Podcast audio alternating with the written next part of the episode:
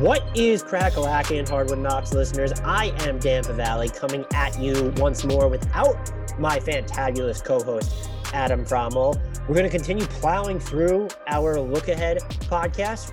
The Toronto Raptors are next up on our docket. I'm super excited, as always, to be joined by Yasmin Duale, who covers the NBA for the Dishes and Dimes podcast. She also writes for Yahoo Sports and the Toronto Star. Uh, she had a newsletter, the Neon Playbook, which was, or she has a newsletter. It's fantastic. She said she's going to try and reboot it up during the regular season. Follow her work at Carmelo Drama at C A R M E L O D R A M A. She's a great writer, great follow on Twitter. So go check her out. Before we get started, though, just the usual housekeeping notes. Please continue rating, reviewing, and subscribing to us wherever you get your podcasts, downloading every episode as well. If you're a first time listener because you want to hear about the Toronto Raptors or you've stumbled upon us on accident, consider giving us that permanent subscription. We are a pleasantly sub mediocre basketball podcast that covers the entire NBA at large. We ask everyone too, regardless of whether you use iTunes, to head over to iTunes if you have access to it, search Hardwood Knocks, throw us that five star rating, write a review. Both help us out a ton on the charts. Follow us on Twitter at Hardwood Knocks. You can also follow us on YouTube. Go to youtube.com, search Hardwood Knocks, subscribe to our channel, and we are on Instagram as well at Hardwood underscore Knocks. With all of those notes now out of the way, let's dig deep into the Toronto Raptors with Yasmin Duale. Yasmin, thank you so much for coming back on the Hardwood Knocks podcast to talk more Toronto Raptors with me, who are one of my siren songs entering the season. I just, for the past few years, I haven't been able to quit them. But first and foremost, how the hell are you doing? I'm well. Thanks for having me. I'm always down to talk Raptors. Uh, yeah, and there's a lot of talk about with the Raptors, and I kind of just wanted to start. Do you have any just you know heading into the regular season? Are you thinking about any themes, thoughts, just anything from the Raptors off season? Maybe even you know Goran Dragic, just anything at all as we head into the regular season that still stands out to you. Um, I'm actually quite positive about Goran. Like, obviously, um, he, uh, um, I think he um touched at something uh, traumatic for Raptors fans when he made those comments about um, not really wanting to be here, or you know, I I, I feel like um, I, I want to just believe that it was caught up in translation or something because I'm pretty right. sure it was not English. uh, but um, I actually love the idea of him, you know, being that veteran for the second unit, which is like very youthful this year for the Raptors. Um, usually their second units tend to be more seasoned, have a couple uh, years of G League play under their belt, but they have uh, guys like Scottie and Delano and uh, Precious, just guys who have maybe not had enough, um, who haven't really um, had significant NBA playing time yet. So mm-hmm. um, having a guy like Dragic uh, with playoff experience, who's um, you know uh, great traditional point guard, um, you know, he I think what separates him from Lowry is that he may not have the defensive capabilities, but offensively the gap isn't that, that huge between them in my opinion. But um, you know, I, I actually am positive about Dragic. Um, I'm really excited to see um, uh, Scottie, um, how mm-hmm. he translates into the NBA. And um, I think that the most um, exciting theme for a lot of people has been um, OG finally having, you know, the space to um, use what he's um, accumulated over the years, all the skills that he's been quietly building and working on. Um, I think that with Pascal healing from his surgery, his shoulder surgery, um, OG will have just a prime opportunity to kind of eat up a little bit of usage and get used to the lead role because um, in order for the Raptors to be successful this year, he's going to have to be the lead scorer alongside Pascal. So um, I think that will be the most exciting theme um, for the first month or so the season before uh, Siakam gets back. Yeah, you you were the one that I think believe retweeted into my timeline a video that the Raptors posted, and I had a fan myself after watching OG hit like a turnaround step back jumper. And so is that like the type of self discovery we can expect to see from OG Anunoby on offense? And just to listeners who might not realize this from last season, like he did broaden his offensive game last year. Just when you're looking at him putting up the ball on the floor, it seemed like there were more just directionality to his drives, even quicker decisions as a passer. But if he's going to test out stuff like that, I might end up watching like 82 Raptors games this year. Yeah, and um, it might seem like a, a like a shocking leap for some people, but OG's just been quietly um, working and perfecting just like his base level skills for so long now, for a few years now. Um, just working on his shooting, he's become just a really solid um, catch and shooter already. He's um, he's already an excellent defender. Um, he started to um, the last two years, I'd say, he was working on his self creation. Um, so the natural progression for him was just to improve his handle, and once he does that, it kind of just acts as the glue to kind of bring cohesiveness to all the skills that he already has been kind of um, working on. So, you know, uh, Raptors fans have been saying for a while that like you know Pascal needs that that wing creator who can just mm-hmm. kind of self create to act as kind of like a re- release valve uh, when things aren't working. Norman Powell satisfied that to like a degree, but I think that um, OG being you know uh, his size. Um, the versatility in his skill set, um, and you know, the, the, just other aspects that he brings can be an even more um, ideal partner to that um, offensive duo. So I'm just really excited to see him kind of just have the opportunity to just finally do it because once um, Norm was traded, I think he went on to average um, 19 points per game or around that. So I think he's he has like the capability. So just to see it in action in a normal setting for um, a season in Toronto will be really exciting for fans. I still don't, and I'm not one that's just going to root for players being on bargain contracts, but I don't know how they got him for yeah. $72 million. I don't, it still doesn't compute to me. Um, that is going to end up being one of the most team friendliest deals in the NBA, I think, over the next oh yeah few years. So, is there a timeline for Siakam's return uh, from his left shoulder injury surgery? And while this isn't scientific, I think one, well, this is scientific. People clearly underrated the year he had last year, even though it wasn't great by his standards. Like his, aside from Justin, if you look at the perimeter shooting, like there was still a lot to like about his game and a lot of the efficiency rebounded.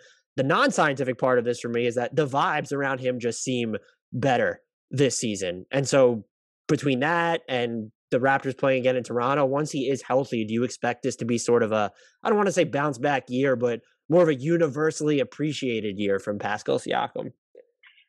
Yeah, I think so. I think that the expectation um, for the upcoming season is different. Like, you know, if you if you um, look at the expectations that have been um, put on him from, you know, being the second lead scorer alongside Kawhi Leonard on a championship as like aspiring team, then the next season is the championship defense, and then you know the next season after that is like um, trying to pick up the pieces after um, you know that bubble um, run. Mm against the Celtics. So, you know, it's just a series of really high pressure moments for a guy who's just trying to um, I think find his identity as a um, as a uh, lead or co-lead scorer on a team. So um, I think people are just excited to see him in a in a more normal environment um, on a younger team that might be more catered to what a 27 year old um, you know um, you know uh, former all star should be um, expected to accomplish on a team. Um, you know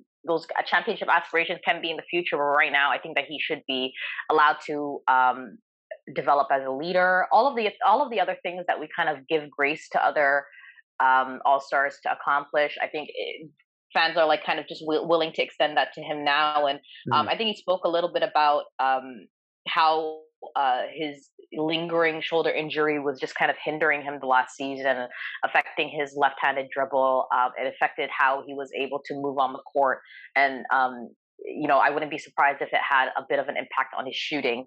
Um, so I, I, I, can't wait to see him play at full health. Um, uh, and I, am really excited to see how he um, how he does as a you know now he's a, among the veterans on the team one of the among the older players on the team. Mm-hmm. i think only um Dragic would be older than him or uh Khem rather.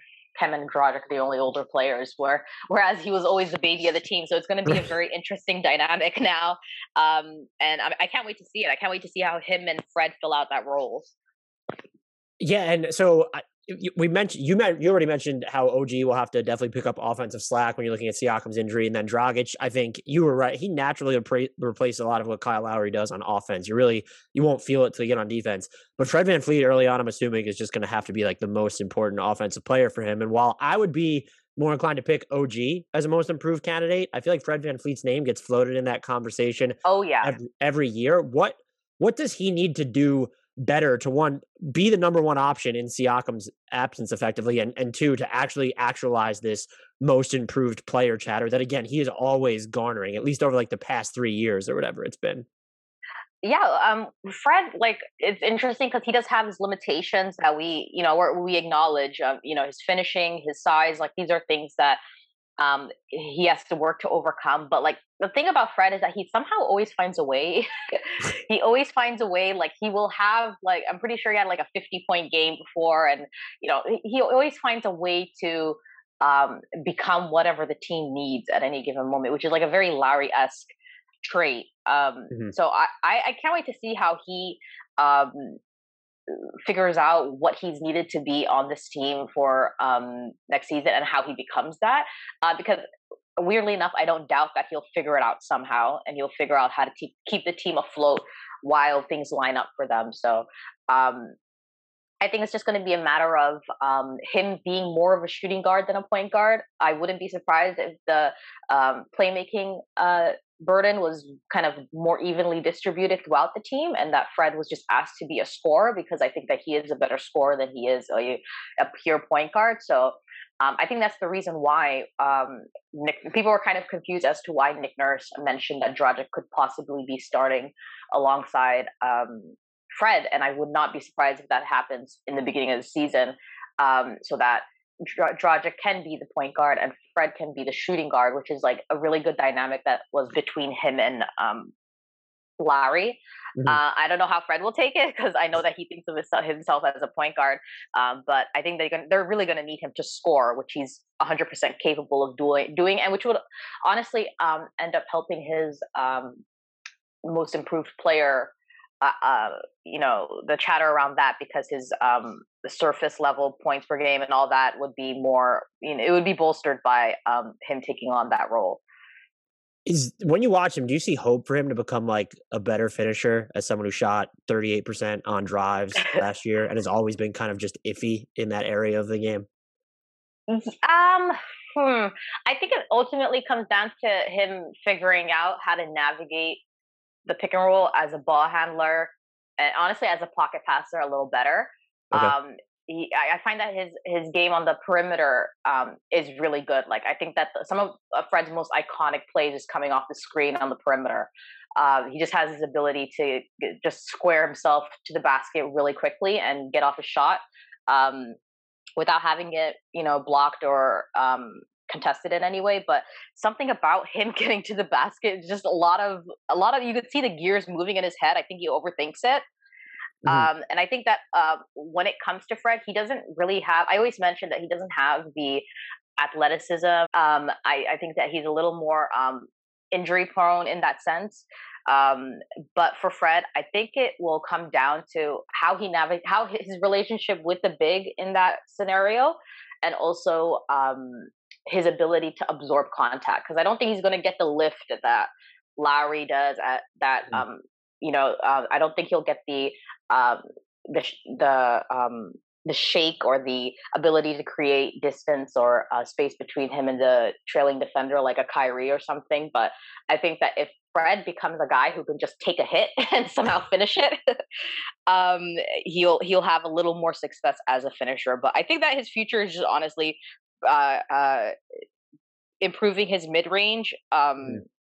which I think was causing a lot of the issue with the finishing. He really uh, did improve that aspect of his game, but people would not respect his um, shot as a, a mid-range shooter, not because he couldn't make it, but because he wouldn't take that shot. Um, right. So the defender will be lingering under the basket, which you know was just ultimately uh, asking for a block. Um, so I, I think that um, improving his ability to withstand uh, the blows uh, around the basket and also to um, take those mid-range shots will ease it up. And I wouldn't be surprised if we start to see the uh, work that he did the last season in um, improving his mid-range shot show up on scouting reports and uh, allow him to create a little bit of distance on his way to the basket as well. Yeah, he did, and he looked like he just improved his off the dribble shooting game in general last year, which I yeah. think that's this team needs that, especially with I don't. That's like Dragic can do that, but he definitely. I know Kyle Lowry had a down year last year, but I I still think Lowry was more of a threat to do stuff like that. I feel like I buried the lead to start this podcast though. Um, the Raptors offseason was weird in some. I ended up just because I'm higher on the roster in general. The fact that they kept Masai, I just defaulted to. You know what? That's fine. I didn't love how the Kyle Lowry chain events played out from the trade deadline on, Mm. but you kept Masai. That's huge. However, the the Scottie Barnes over Jalen Suggs selection, how did you feel about that? And I know he's endeared himself to the fan base since. He seems like Yeah. one of the best personalities to come out of the draft. But I think Nick Nurse mentioned that they're going to give him as many minutes as possible. So do you actually think that he's going to get, you know, real license to to make mistakes and a ton of leeway with this team in year one?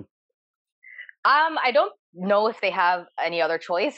I think just out of necessity, he will be getting those minutes.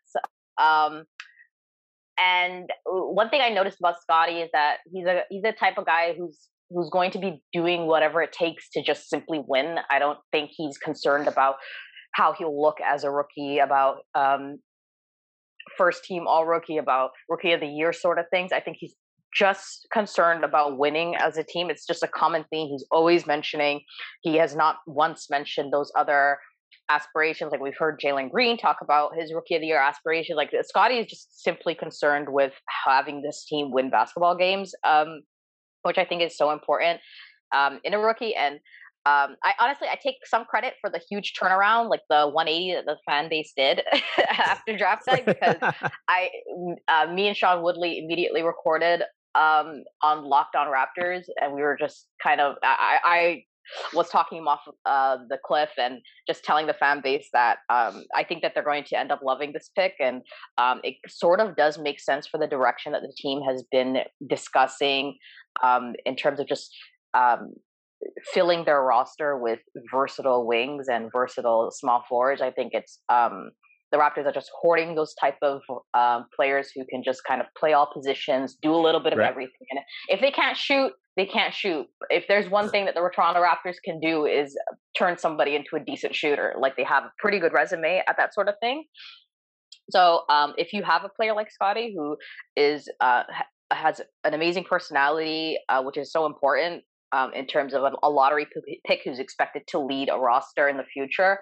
Um, when you talk about his uh, defensive capabilities, um, his ability as a playmaker at his size, a ball handler at his size, uh, the shooting thing kind of just seems like a a drop in the bucket. And um, judging by what him and uh, Nick Nurse have said, it's something that they've already begun tweaking over the off season, and I'm excited to see how it looks in comparison to his um, in comparison to his um, film in college.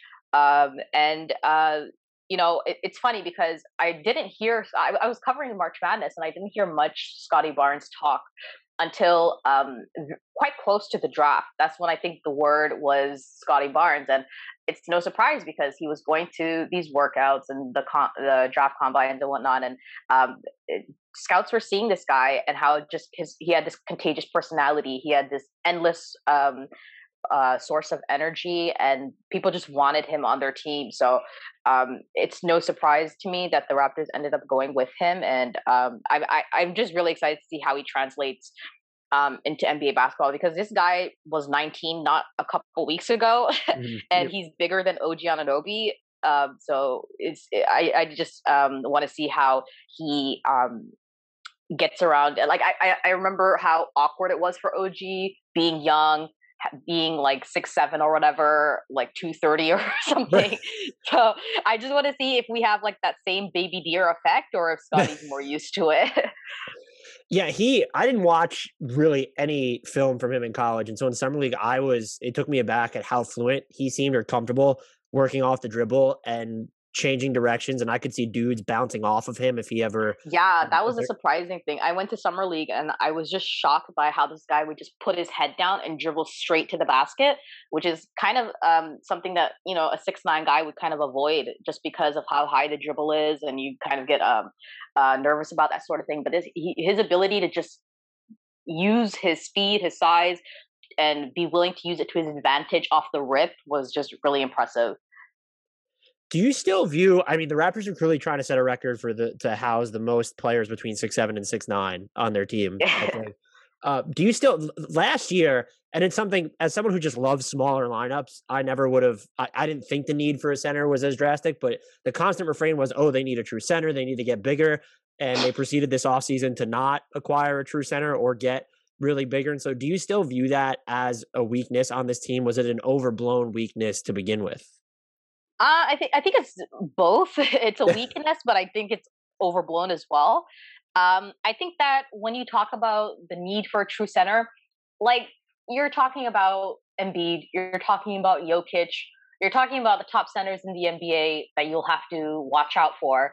Um, and I think that the Raptors have shown that um, they can deal with those guys with their six seven to six nine players. you know, um, OG Anunoby, I think he's among the best um, Jokic defenders in the NBA right now.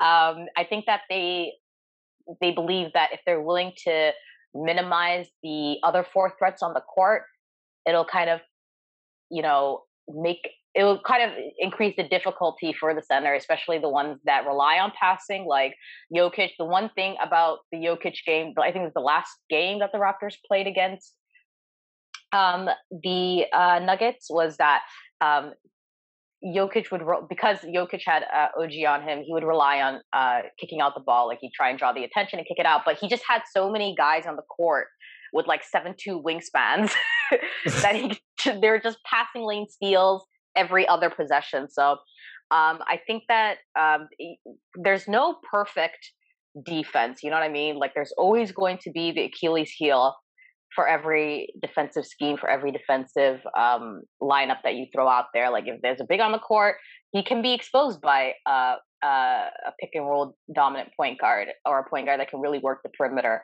If you put uh, like, there's just so many. There are weaknesses. There's weaknesses to zone defense. Um, you mm. leave yourself uh, exposed in certain areas of the court. So I think that they real. They, I think they've concluded that this is the one with the least amount of um, um, you know, um, kinks in the armor. Do you? Is this like a I mean, you know how I feel about Chris Boucher, obviously, having been on this podcast before.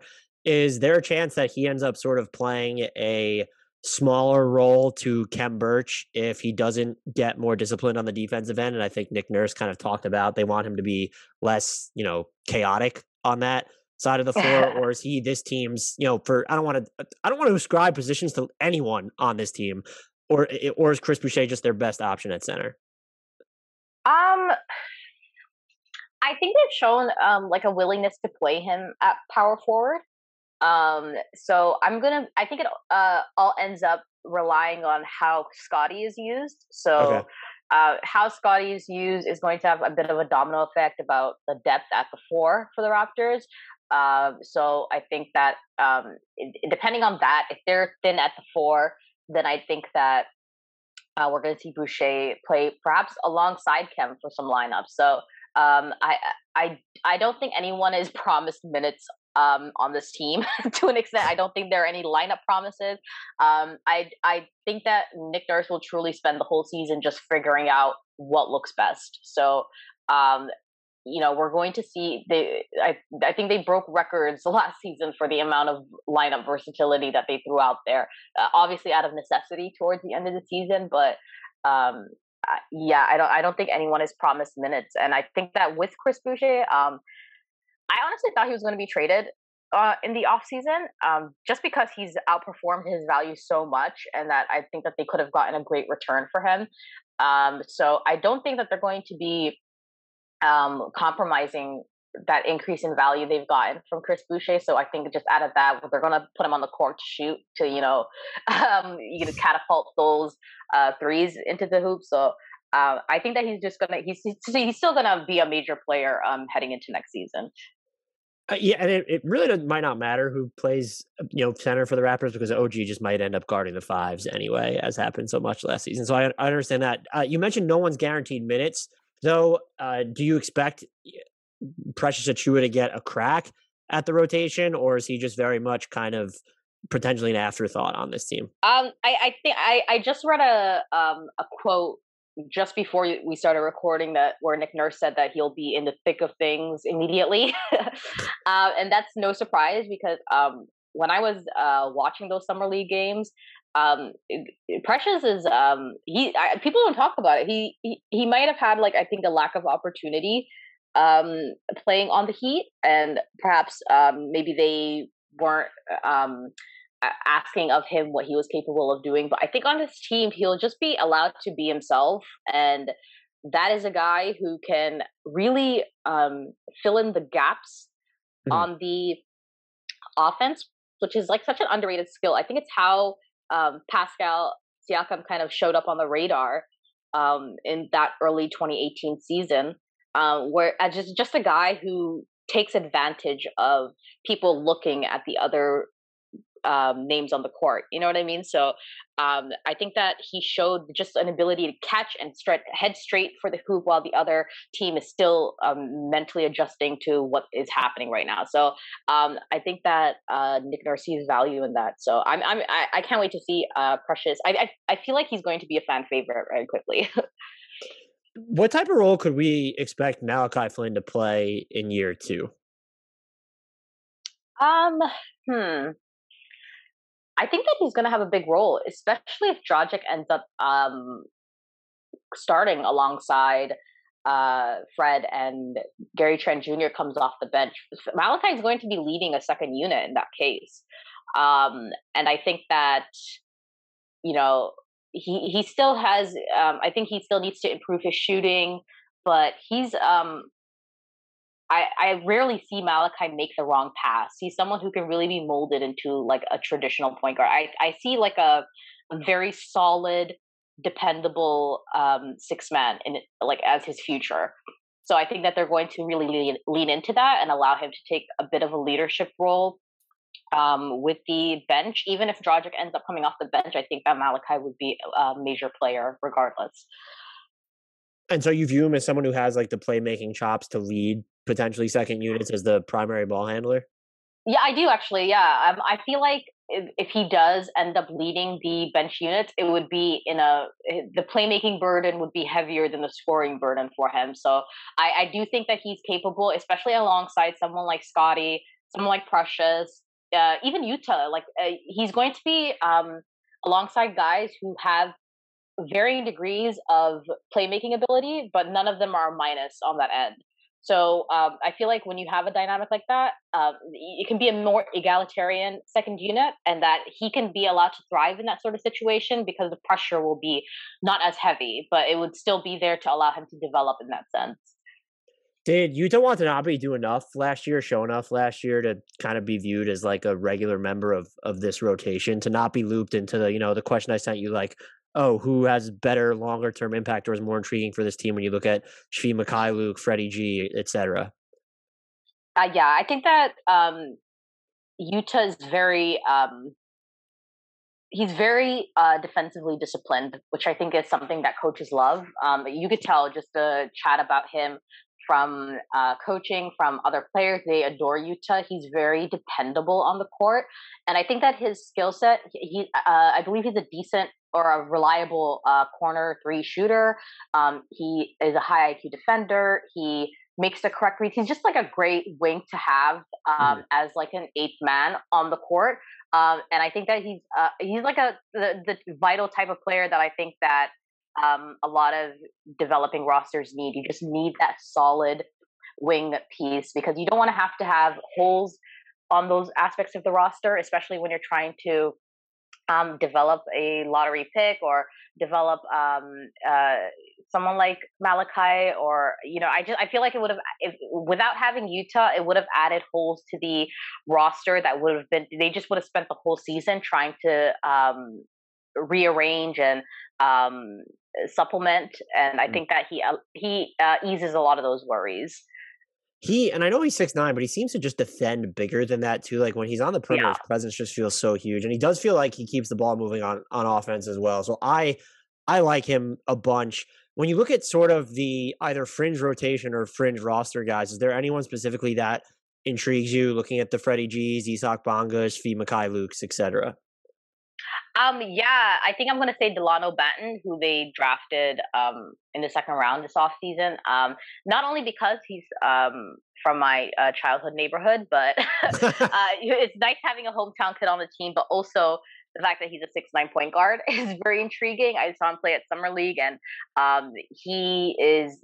I, I, you know, sometimes when someone is six nine, they're calling you a point guard. I'm going to say, you know, there, there's a, the definition of the term is obviously being used loosely, but no, this guy's like literally a point guard on the court. Um, and I think that he's going to get a lot of run with the Raptors 905. So I'm really excited to see how he develops in that system. I'm going to have to catch a couple of 905 games to see um, how that goes. Um, but yeah, like uh, if if it works out, that is um, a very very interesting player archetype to have on the roster. Yeah, and they seem to really believe in him. I know there are questions about his jumper just based off how he shot from three in college and at the foul line, but they gave mm-hmm. him a mm-hmm. partial guarantee in year two, which I don't know if that's like super rare for someone who was drafted 40 what was he 46 47 around there yeah i think he was yeah towards the end there uh, but I that I, it didn't stun me because hey he's six nine and the Raptors are just collecting those guys like training cards. But, you're in if you're six nine. You're in. so, so what's so uh, both interesting and maddening about this team is I don't want to frame it as what's the direction, but what makes them so hard to project is they don't feel like a team that's going to settle for the middle this year. Whereas if it just looks like they're not a top four team in the East, you could see them sort of steering out of any real postseason positioning. Is is that the the energy around the team? Are they just committed to this is a hey, not a rebuilding year, but we're we're more concerned with the bigger picture and player development than we are even making the the playoffs? Or do you think that they're entering with the mindset of we want to see what we have here because we do think that we have the potential to finish, you know, closer to the top of the East than a lot of people expect? Um, I think it's a bit of both. I think that they think that the potential of this current roster is far more than what people are expecting. And I also think that they are looking at the bigger picture. So perhaps they can crack the top, you know, five or so, the Eastern Conference. Um, you know, playing in Toronto, I think will boost them more than people can imagine. I don't think people realize how um, impactful playing in Tampa was, not just from the um, no fans aspect, but you know, you're not in your training facility. You're not you're not used to the amenities that you were, you know, yeah, they're on the road for years. exactly. Year. Like that's what happened. Yeah.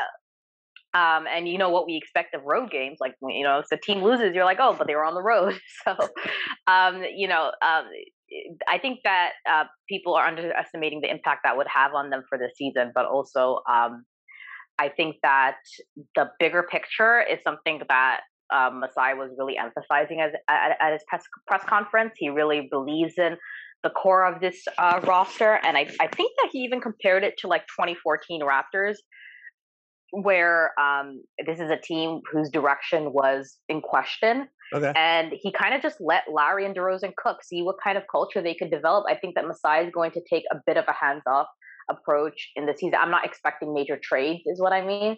Right. Um, so I think he's going to see like, can these guys find those personalities? Find that spark, build that uh, new culture that they're going to need because you know the the We the North era has kind of wind down with the absence of Lowry now. So um, I think he's going to allow them to just find their own identity for a bit um, and take it from there, maybe heading into the season after the next. So, um, yeah, I'm not expecting any major changes. I'm not expecting any major pressure. I'm not expecting any huge pivot into tanking again or anything like that. Um, you know, if they're out of the playoffs, I don't think they're going to make a concerted effort to lose every game after that. It, what is the when you look at this roster? What stands out to you as sort of their biggest functional weakness right now? Whether it's if you're looking at a specific position or if it's just a you know a, a player archetype type deal. Um, you know, maybe a Kyle a Kyle Lowry type. um, you know, if they could if they could like nab a 28 year old Kyle Lowry, that would have been I would have had this team penciled in for the finals. But um, yeah, I think that the weakness would perhaps be that seasoned um yeah, that seasoned all star caliber player, which you know Pascal can very well become that in the next couple years. But I think as it stands right now, if they just had another guy alongside him, this is a team that I would have had, um, you know, as Eastern Conference Finals. Um, eh, th- that would have been like their aspiration, in my opinion, if they have just a, a player who was perhaps at the two guard position who could just act as um, uh, that offensive release valve, be someone that can just bring some dynamic um, dynamic uh, spacing to the court. So um, I think that that's what they're missing right now. I think that the the issue heading into next season, or the the concern for Nick Nurse, will be um, is this how can we make um, how can we maximize the offensive tools we have here without relying every night on having the opposition score 70 you know because that's not sustainable in today's nba yeah, and it's like I don't even know if it would need to be like a star guy. It just feels like they're no like shot creator short of being like really CJ special. McCollum would have just been ad- adequate. I think you know like nothing crazy. Yeah, I mean, like maybe Gary Trent Jr. or Scottie Barnes, even OG Anunoby, kind of surprises you in that regard. But it mm-hmm, seems like they're mm-hmm. that type of player short. Uh, you mentioned you don't expect any major trades, which I actually think makes it easier to project their over under when we get there. But if you had to pick a player right now that's most likely to be dealt, who would it be? Um, I'd say uh, if Gary Trent has a great run heading into the um, trade deadline, I think that he's a candidate as well as um, because I feel like Gary Trent's uh, contract, I forgot what it was. I think it was like a three year, 50 million or something like that. Uh, I think it's, it's a player option to, on year three because Clutch Sports yeah. is very good at negotiating contracts. Um, I, I, think that um, if he beat, like, he came guns blazing when he was traded to the Raptors. He was literally breaking plus minus records. Like, he was uh, like, people were like, did we just trade for like Zach LaVine or something? Uh, I think that if he has a run where he's just, it's that shot is going down, um, where he is fi- figuring out how to finish and he just looks really good. I think that he's going to be a major candidate to be traded. Um, I think that Chris Boucher is my number one though. Um, just because he's he's just outperformed his contract so much, um, and I think that he's the type of player that a lot of teams would just love to have, like a, a you know a, almost seven footer who can shoot the ball. Uh, like I think now we can call Chris Boucher a shooter. Yeah, I, I, gave it a couple years, but I think that he's just like great shooter. Like he has the unique form and everything, and I feel like he has a lot of use on a bunch of rosters. Yeah, look, uh, among all Raptors players last year who played at least 500 minutes, Chris Boucher led the Raptors in effective field goal percentage on pull up jumpers. That's my Chris Boucher pitch. Not surprising. That passes the eye test too. He was not missing. Uh, so, what do you think should be their go to uh, crunch time lineup in close games? Hmm. Uh, I think there are a lot of variables that can affect this, like how um, how like who they're playing against, how Scottie looks. Like there are a lot, but I think that um, I think my ideal, uh, just as it stands, closing lineup would be at, at, at full health would be OG, Pascal, Dragic, Freddie, and um, I'm going to say Scottie because I want him to get those reps. But I think that's a lineup that kind of gives you a little bit of everything. Mm-hmm. I think that all the players on the court are um, intelligent enough and um, quick quick on their feet enough to make up for any defensive leakages on part of like Dragic. I think Dragic will also bring some um, offensive um, stability on the court. He can, you know, run pick and roll with OG, with Pascal. Like there's a lot of variation possible there. Um, I think that, yeah, I think that that would be my idea. And I think that the reps for uh, Scottie would be great too. So I think that there's um, ample shooting, defense, and uh, just uh, brain on the court That's yeah, that's and it's definitely matchup based. I will. The, the question I really had is how many of those tight crunch time units will Scottie Barnes be involved in, which also just might be telltale of how invested they are in the bigger picture over just right. winning yeah. games. Let's say you're Nick Nurse. What is the lineup that you need to roll out? The quirkiest, out of left field, wonky lineup you can think of? Hmm. I, I wouldn't be surprised if we see like a three point guard lineup this year. We've seen the two point guard ones. I wouldn't be surprised if there was perhaps a time against a smaller team, maybe, maybe against, um, I want to say like the Bulls. I feel like the Bulls have a lot of guards. I think like I wouldn't be surprised if they fielded lineups of like Lonzo, DeRozan and LaVine at once or something. Yeah, DeRozan's um, going to end up playing some power forward for them, probably. Perhaps, yeah, yeah. Um, I think that against uh, the correct type of team, I wouldn't be surprised if he saw Freddie Dragic and Malachi, or Freddie Dragic and um, Gary Trent on the court with like another two uh, forwards. Mine would be, and I think it's uh, maybe it's partly morbid curiosity, but I feel like they almost have to try this to at some point. Would you need to go with like the the all six nine lineup? Oh yeah, Let, yeah. How can let's I? Get Siakam, Precious Achiuwa, uh, Yuta, have OG on there, and then Scottie. Like that. I don't know what that offense that looks like. It might perfect. be. Yeah, I need to that, see that lineup has everything. They have playmaking, defense, shooting. Like that. that could be very, very fascinating. Uh, so as of when we're recording this, their win total over under is set at 36.5. Are you would you take the over under on that and where do you see them largely stacking up relative to the rest of the East? Hmm, I'm going to take a look right now at what last season's record was because I feel like that'll influence you could tell I was um, not paying attention last season to the exact win loss record.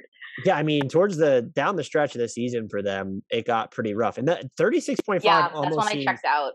Super low for them to me. Like this would be one of my best bets, but I feel like I'm too high on the Raptors because of how easy it is for me to smash that over.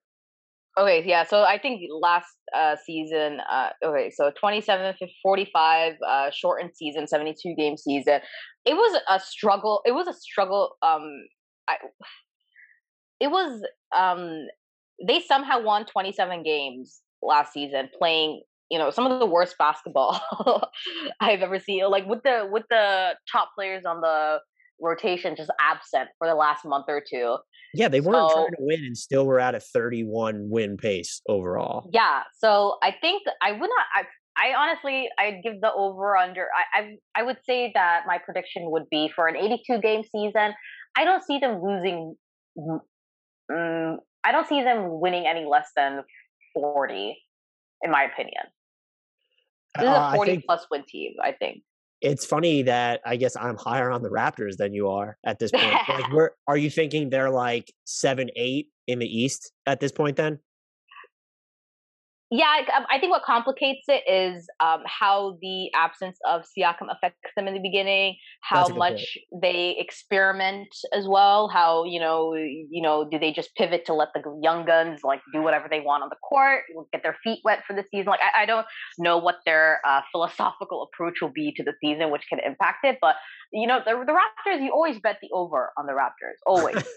like the last what uh, eight years, you bet the over.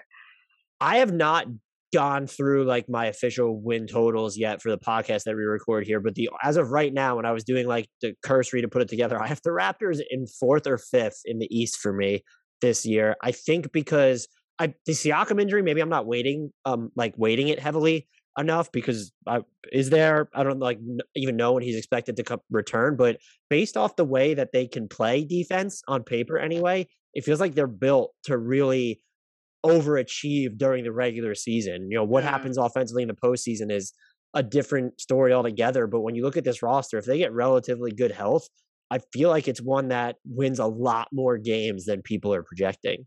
Those are my favorite kind of seasons. The overachieving, you know, um, you know, the the no no national TV games and overachieving is my favorite combination. But I, I have a question. What is your uh, win loss projection for like the, or I guess what's your seeding projection for the Knicks? Oh, for the Knicks. So I have mm-hmm. the Knicks right now in play-in territory. Um, really? I, I don't see how the defensive success holds when they. I do. Okay. I, I respect what they did leaning into shot creation, but you lost your most important perimeter defender in Reggie Bullock.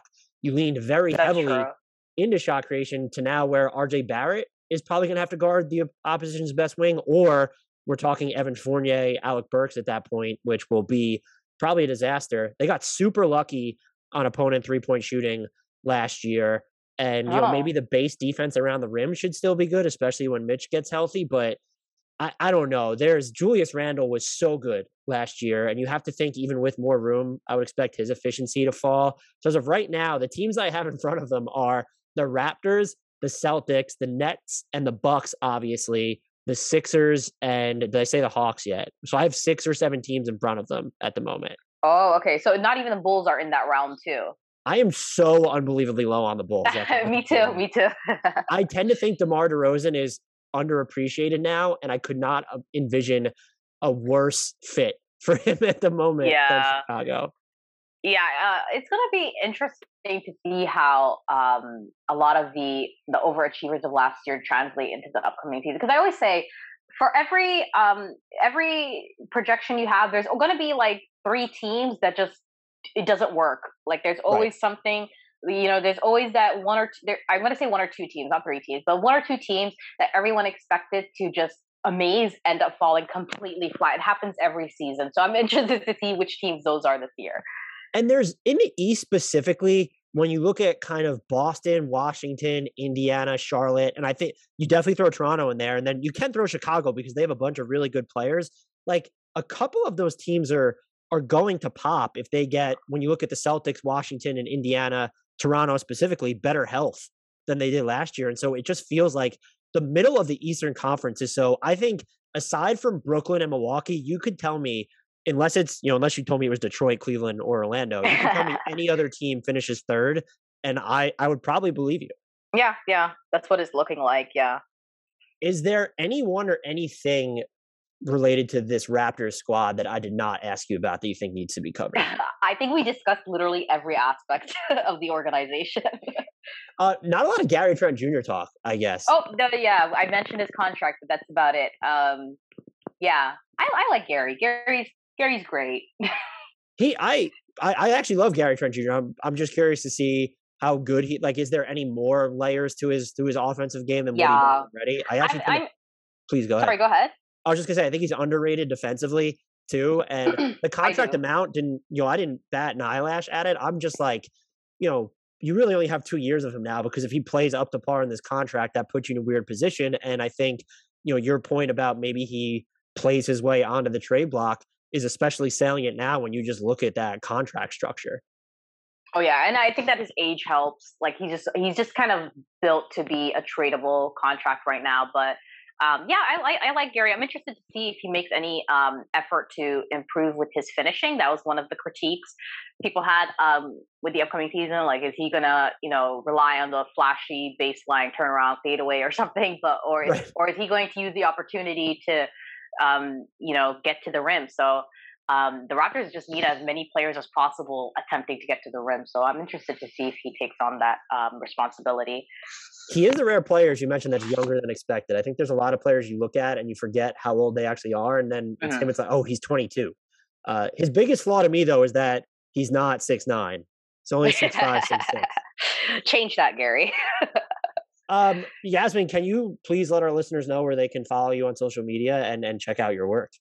Uh, yeah, at Carmelo Drama on Twitter. Um, I think the upcoming season, I'm going to be covering a lot more Raptors. I think it was more wider NBA for the last season, but heading into next season, I'm going to be covering the Raptors regularly in a column for Yahoo Sports Canada. So be sure to check that out. Um, and yeah, dishes and dimes as well every Monday morning. That's a great podcast. And seriously, juice that follower account at Carmelo Drama because your former yes. account, I mean, you're the same fantastic follow, but that's just a that's a social media tragedy tragedy that it was permanently suspended. So yeah. at Carmelo Drama, spelled exactly as it sounds. Yasmin, as always, thank you so much for coming on and indulging my Raptors questions. And I'm sure, as you know now, I will be pestering you again in the future. Of course. Thanks for having me.